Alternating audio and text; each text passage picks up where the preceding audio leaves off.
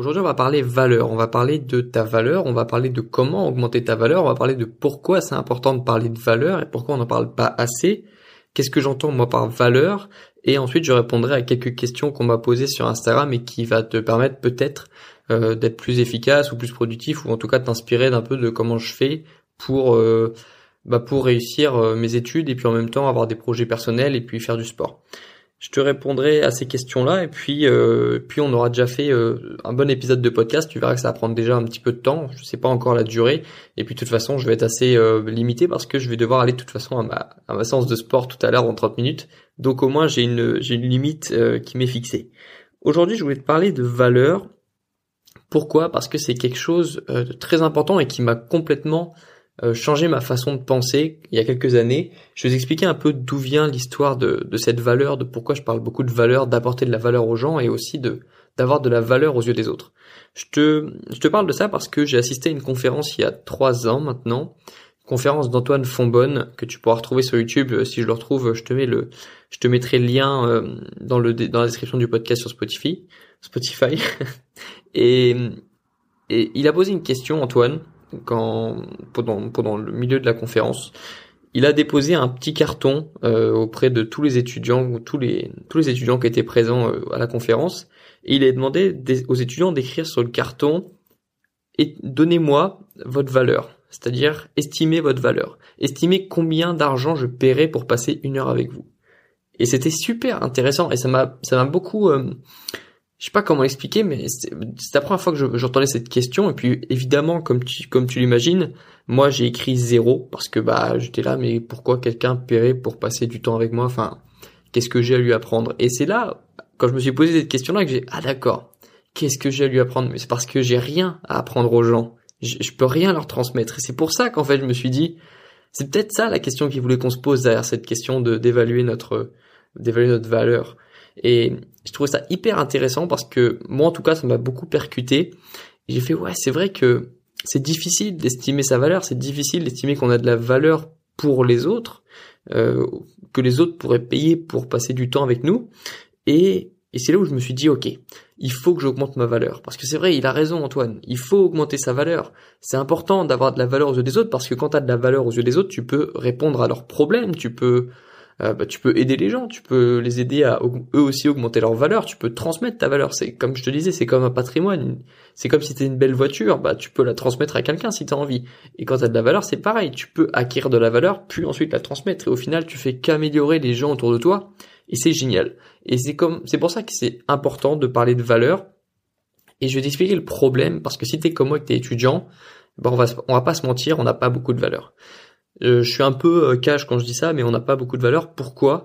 C'est simple, tu regarderas pendant que tu seras en cours, tu regarderas le nombre de personnes qui y autour de toi. Tu regarderas le nombre de personnes qui, sur le papier, sont euh, des personnes comme toi, c'est-à-dire qui ont les mêmes diplômes, c'est-à-dire qui ont à peu près les mêmes notes, parce qu'il y, y a, peu de personnes qui ont vraiment des notes qui sortent du lot. On est à peu près tous pareil euh, quand on parle d'étudiants, c'est-à-dire que même si je sais qu'on est différent euh, au fond de nous, que évidemment qu'on est unique dans notre façon de penser, qu'on est unique dans, euh, bah, dans notre façon de, de vivre, on est quand même sur le papier, je veux dire quand je dis sur le papier, c'est aux yeux d'un employeur, on est quand même tous à peu près les mêmes et euh, c'est difficile d'avoir de la valeur lorsque on se ressemble tous. C'est comme quand tu es à Carrefour et qu'il y a des pâtes, les pâtes c'est pas cher. Pourquoi? Parce que c'est facile de faire des pâtes et qu'il y a des pâtes partout. Voilà, je te donne un exemple un peu bateau, mais c'est pour que tu comprennes l'importance d'avoir de la valeur. Et dans l'époque à laquelle on vit, euh, au XXIe siècle, il y a tellement d'étudiants, on peut plus se permettre en fait. Euh, ça suffit plus d'être juste étudiant, ça suffit plus d'être juste diplômé, parce qu'on est beaucoup trop maintenant. Les, les, les universités sont remplies euh, et commencent à refuser des gens, c'est jamais arrivé ça. Et tu, tu, te rends compte, tu le vois autour de toi qu'il y a de plus en plus de gens. Il y a des gens qui sont là en droit, qui, qui sont là au hasard, qui, qui sont là juste parce qu'ils veulent un diplôme. Il y a même des gens qui passent le concours d'avocat juste pour avoir un diplôme en plus et assurer un peu plus la sécurité de l'emploi. Tu te rends compte de, passer un concours juste pour avoir une ligne de plus sur son CV, de passer un concours, un examen plutôt.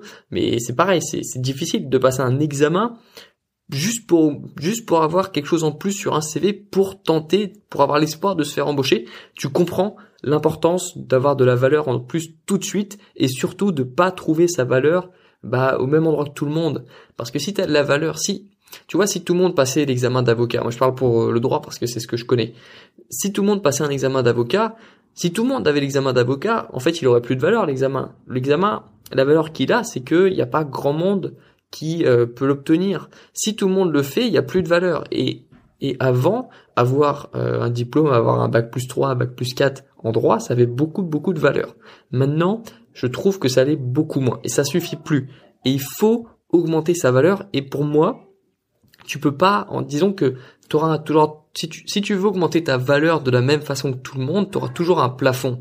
C'est-à-dire que si tu, tu vois, si, si le seul moyen pour toi d'obtenir plus de valeur, d'avoir plus de valeur, c'est euh, bah, de passer des, des, des examens d'avocat, etc.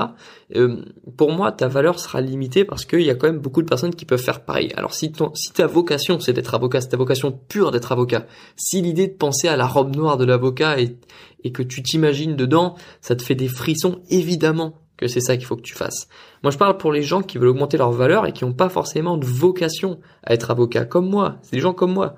Des, on, est en droit, en tout cas, on, fait des études. Ça nous déprime pas, c'est pas non plus la folie. Euh, on a beaucoup de projets. On aimerait bien faire d'autres choses en même temps. On aimerait bien faire d'autres choses après, mais pour l'instant, ça va. Ça, ça, ça passe, mais c'est pas incroyable. C'est pas notre vocation. Et comment est-ce qu'on fait pour ces personnes-là, ces personnes-là comme moi? Eh ben on cherche sa valeur ailleurs.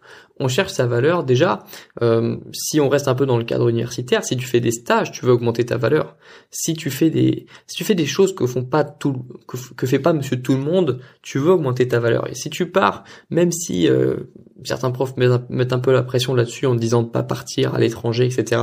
Si tu pars à l'étranger, que tu pars dans un pays qui parle, on parle pas français, même qui on parle pas anglais, dans un pays un peu euh, même hors Union Européenne, enfin tu vois, des pays où tu sors vraiment de ta zone de confort parce que tu connais personne, tu connais rien, tu connais pas les coutumes, tu sais même pas l'argent, euh, tu sais même pas le quelle monnaie on utilise là-bas, tu vas sortir de ta zone de confort. Et quand tu sors de ta zone de confort, il se passe des trucs magiques parce que bah tu découvres un nouvel environnement, tu t'adaptes et ça te forge, ça te forge le caractère ça te ça te définit en tant que personne, ton identité change et tu prends énormément de valeur.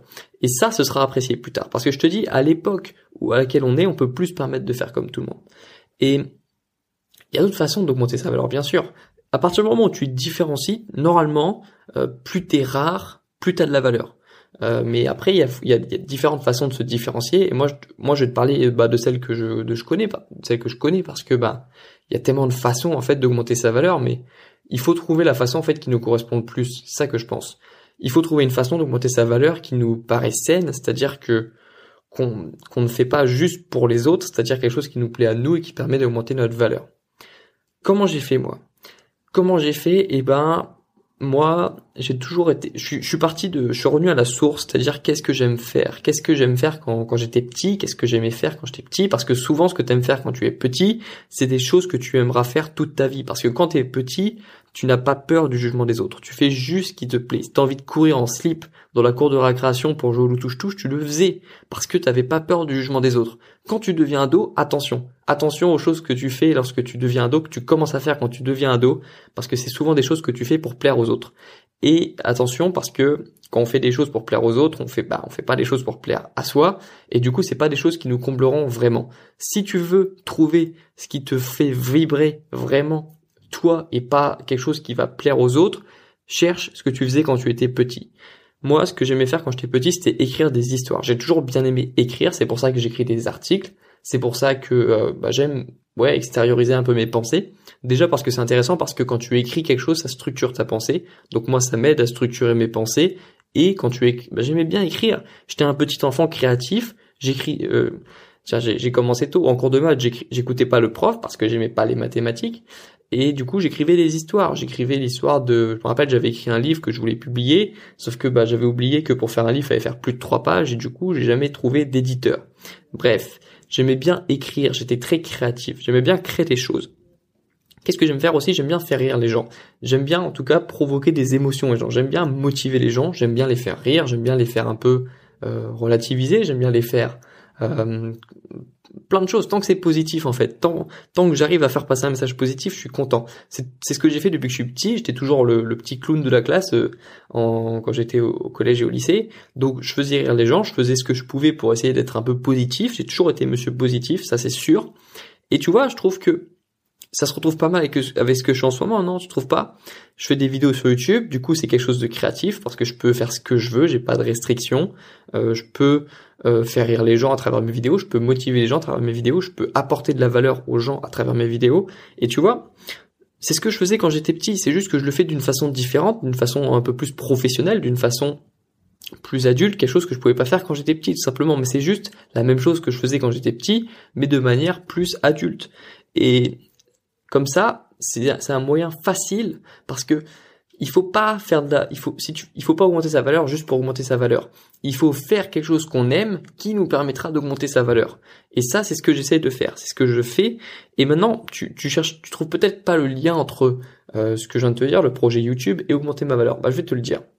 Combien il y a d'étudiants en droit des affaires en quatrième année de droit? Je sais pas. Je sais pas, mais en tout cas, ce qui est sûr, c'est qu'on est des milliers. Euh, déjà dans mon amphithéâtre, on est euh, peut-être, je sais pas, 60, 70 en M1. Euh, il y a plusieurs universités en France. Je veux dire, il y en a forcément au moins des milliers, au moins 1000 ou 2000 des étudiants en droit des affaires en quatrième année. Tu vois, quand tu es à Caen, enfin quand tu es dans, ma, dans une université, tu as l'impression que tu es déjà quelque chose de rare. Parce que tu vois qu'il y a moins de gens déjà. on n'est plus dans des amphis de, de 300 personnes. Du coup, tu as l'impression que tu deviens rare. Mais la réalité, c'est qu'il y a énormément de gens comme toi. Il y en a énormément et et moi, je, et moi, si je voulais devenir vraiment le meilleur avocat, enfin le meilleur juriste d'affaires, bah, je chercherais juste à avoir la meilleure moyenne possible. Je chercherais pas à faire des vidéos, de faire du contenu en dehors de mes études, parce que j'ai pas envie de me battre sur ce terrain-là, parce que me battre sur le terrain des études, me battre sur le terrain de celui qui aura, qui aura la meilleure note, c'est pas mon terrain à moi. C'est pas sur ce terrain-là que je peux gagner. Par contre, par contre, est-ce que tu connais beaucoup d'étudiants en droit qui font, qui sont en quatrième année, qui ont une chaîne YouTube, qui font une vidéo par jour, qui font un podcast par semaine et qui, écrivent des articles chaque semaine. Est-ce que tu en connais beaucoup des gens comme ça? Moi, je connais pas. Je connais pas d'autres. Et c'est pas pour me vanter que je dis ça. Je dis juste que je suis passé de quelqu'un qui était une personne parmi des milliers, même si c'est, même si c'est vrai que on peut dire ce qu'on veut, bac plus 4, etc., euh, c'est quand même haut. Je suis désolé, il y en a, il y en a des milliers des gens comme moi. Si j'étais resté juste étudiant en droit des affaires, il y en a des milliers. Et il y en a des centaines de, il y en a des centaines de meilleurs que moi. Par contre, maintenant que je suis pas seulement étudiant en droit, mais que je suis étudiant euh, qui entreprend des choses, qui qui euh, fait du contenu sur YouTube, qui motive les gens, qui commence à avoir une communauté d'étudiants euh, travailleurs comme lui, qui ont des objectifs, qui ont envie d'avoir des projets à côté, qui sont pas forcément passionnés par leurs études. Là, par contre, je gagne de la valeur. Pourquoi? Parce qu'on est beaucoup moins. Moi, je te dis, je connais aucun qui fait ça. Peut-être qu'il y en a un autre, peut-être qu'il y en a un autre que je connais pas, mais dans ce cas, on sera quoi? On sera deux maximum. Il y en a très peu qui font ça. Et là, ma valeur, elle augmente parce que je deviens rare, parce que je deviens un petit peu le seul étudiant qui propose ce message-là. Et tout de suite, ma valeur, elle augmente. Et c'est ça qui est important. Et c'est pour, c'est ça le message en fait de cette vidéo, de ce podcast. Il faut que tu, euh, enfin, si tu veux mon avis, si, si, si pour toi la façon de se différencier des autres, euh, n'est pas, si t'as pas envie de te battre sur le terrain des études, si t'as pas envie de te battre sur le terrain de euh, qui aura la meilleure note, si t'as pas envie de te différencier juste par celui qui aura la meilleure note, il faut que tu trouves d'autres moyens qui te permettront d'augmenter ta valeur et que ça te fasse plaisir surtout. Rappelle-toi, faut que ce soit quelque chose que tu retrouveras en fait que quand tu étais petit, tu faisais déjà les choses qui te plaisaient. Souvent on les trouve quand on est petit les choses qui nous plaisent parce qu'on n'a pas peur du jugement des autres. Parce qu'on pense toujours que ce qu'on fait est meilleur. Quand on est petit, on pense que tout ce qu'on fait est bien. Et c'est pour ça qu'il faut que tu peut-être que tu fasses un peu une introspection et que tu regardes ce que tu faisais quand tu étais petit, si tu cherches vraiment ce qui te fait plaisir au fond de toi.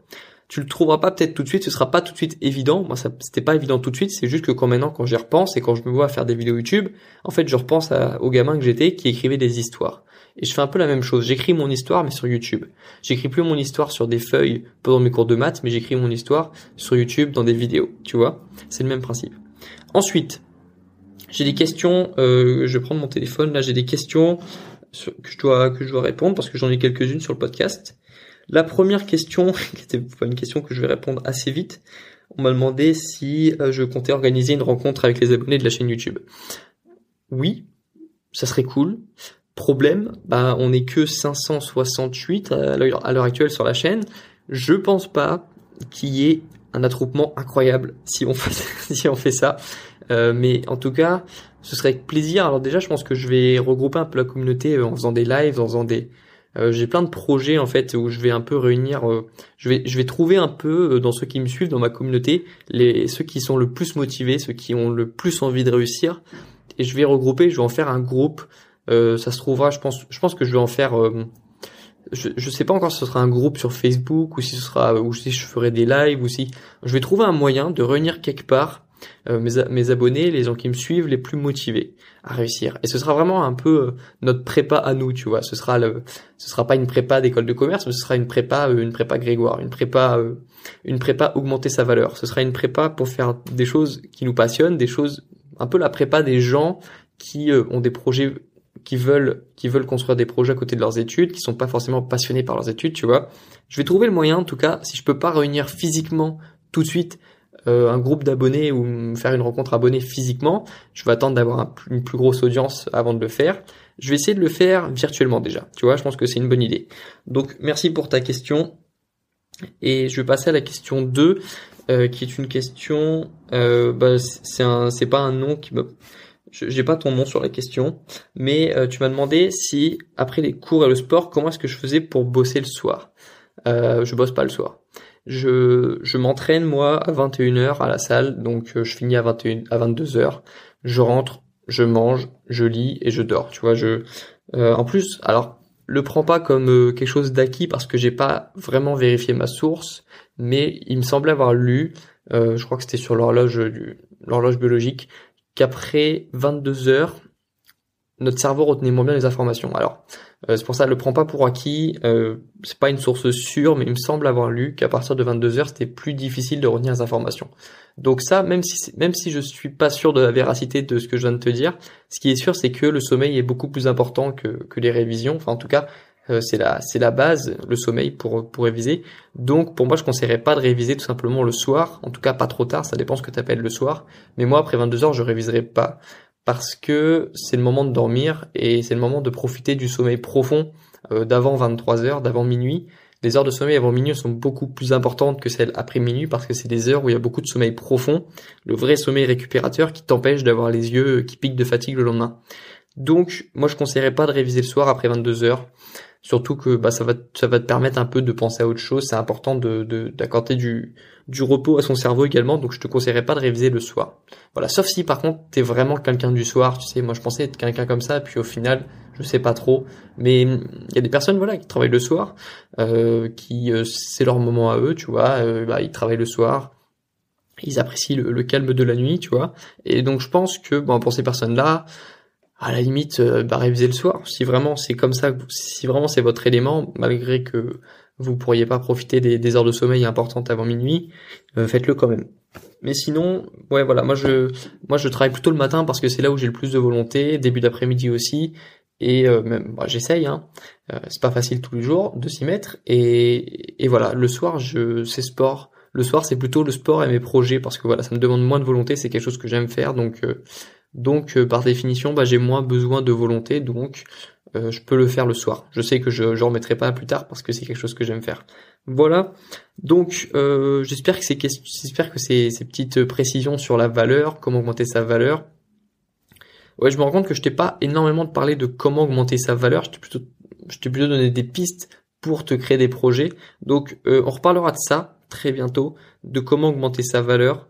Euh, voilà, comment le faire? On va, on va, je vais faire un podcast très pratique, très euh, pratico-pratique sur euh, comment augmenter sa valeur. Je vais te dire comment est-ce que moi je l'augmentais au fur et à mesure, parce que oui, pour revenir à ce que je disais au début du podcast, j'avais écrit zéro sur la carte lorsqu'Antoine m'a demandé ma valeur.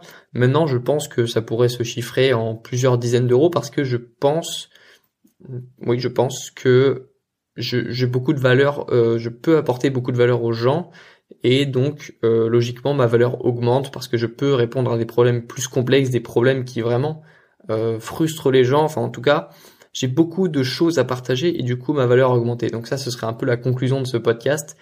On a commencé, j'ai commencé et puis tout le monde commence avec zéro de valeur parce qu'au début, voilà, tu nais, euh, t'es un enfant, tu n'as pas grand chose à apporter aux gens et puis c'est beau. Je trouve ça beau, moi, au fur et à mesure que tu grandis, d'augmenter petit à petit ta valeur Euh, voilà. Et puis une fois que tu seras âgé, une fois que tu auras appris énormément de choses, une fois que tu auras eu beaucoup d'expérience, ce sera le moment de partager ta valeur aux autres. Ce sera le moment d'écrire un bouquin, ce sera le moment de faire des vidéos, ce sera le moment de ouais, tu fais un bouquin et puis tu racontes aux gens et c'est ça, c'est ça un livre. C'est pour ça que j'aime tant lire.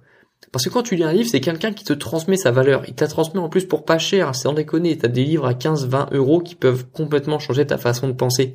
C'est des gens qui transmettent toute leur valeur. Toute leur valeur dans un livre. Et toi, tu peux accéder à ça pour quelques dizaines d'euros. C'est pour ça que j'aime tant les livres. Et d'ailleurs, c'est comme ça que je, moi, j'augmente ma valeur. Donc voilà, je t'ai déjà donné un indice pour le prochain, pour le prochain podcast où je parlerai de ça. Les livres pour augmenter sa valeur, c'est la voie royale et pas chère. Voilà. Je trouve ça bien d'augmenter sa valeur pour ensuite la partager aux autres. C'est quelque chose, c'est peut-être la plus belle chose qu'on peut partager. On peut pas partager son temps, on peut pas partager euh, beaucoup de choses, mais on peut partager sa valeur aux gens. Et ça, c'est bien. Voilà. J'espère que tu as apprécié le podcast. Tu peux m'écrire des retours sur le podcast si ça t'a plu. Moi, c'est quelque chose de nouveau pour moi. Donc euh, voilà. Je suis euh, complètement ouvert à tous les retours que tu pourrais me faire. Moi, je vais m'entraîner. J'ai pas vraiment dépassé ma limite. Ça va. J'ai bien géré. Je te dis à bientôt pour le prochain podcast et bon courage pour tes révisions.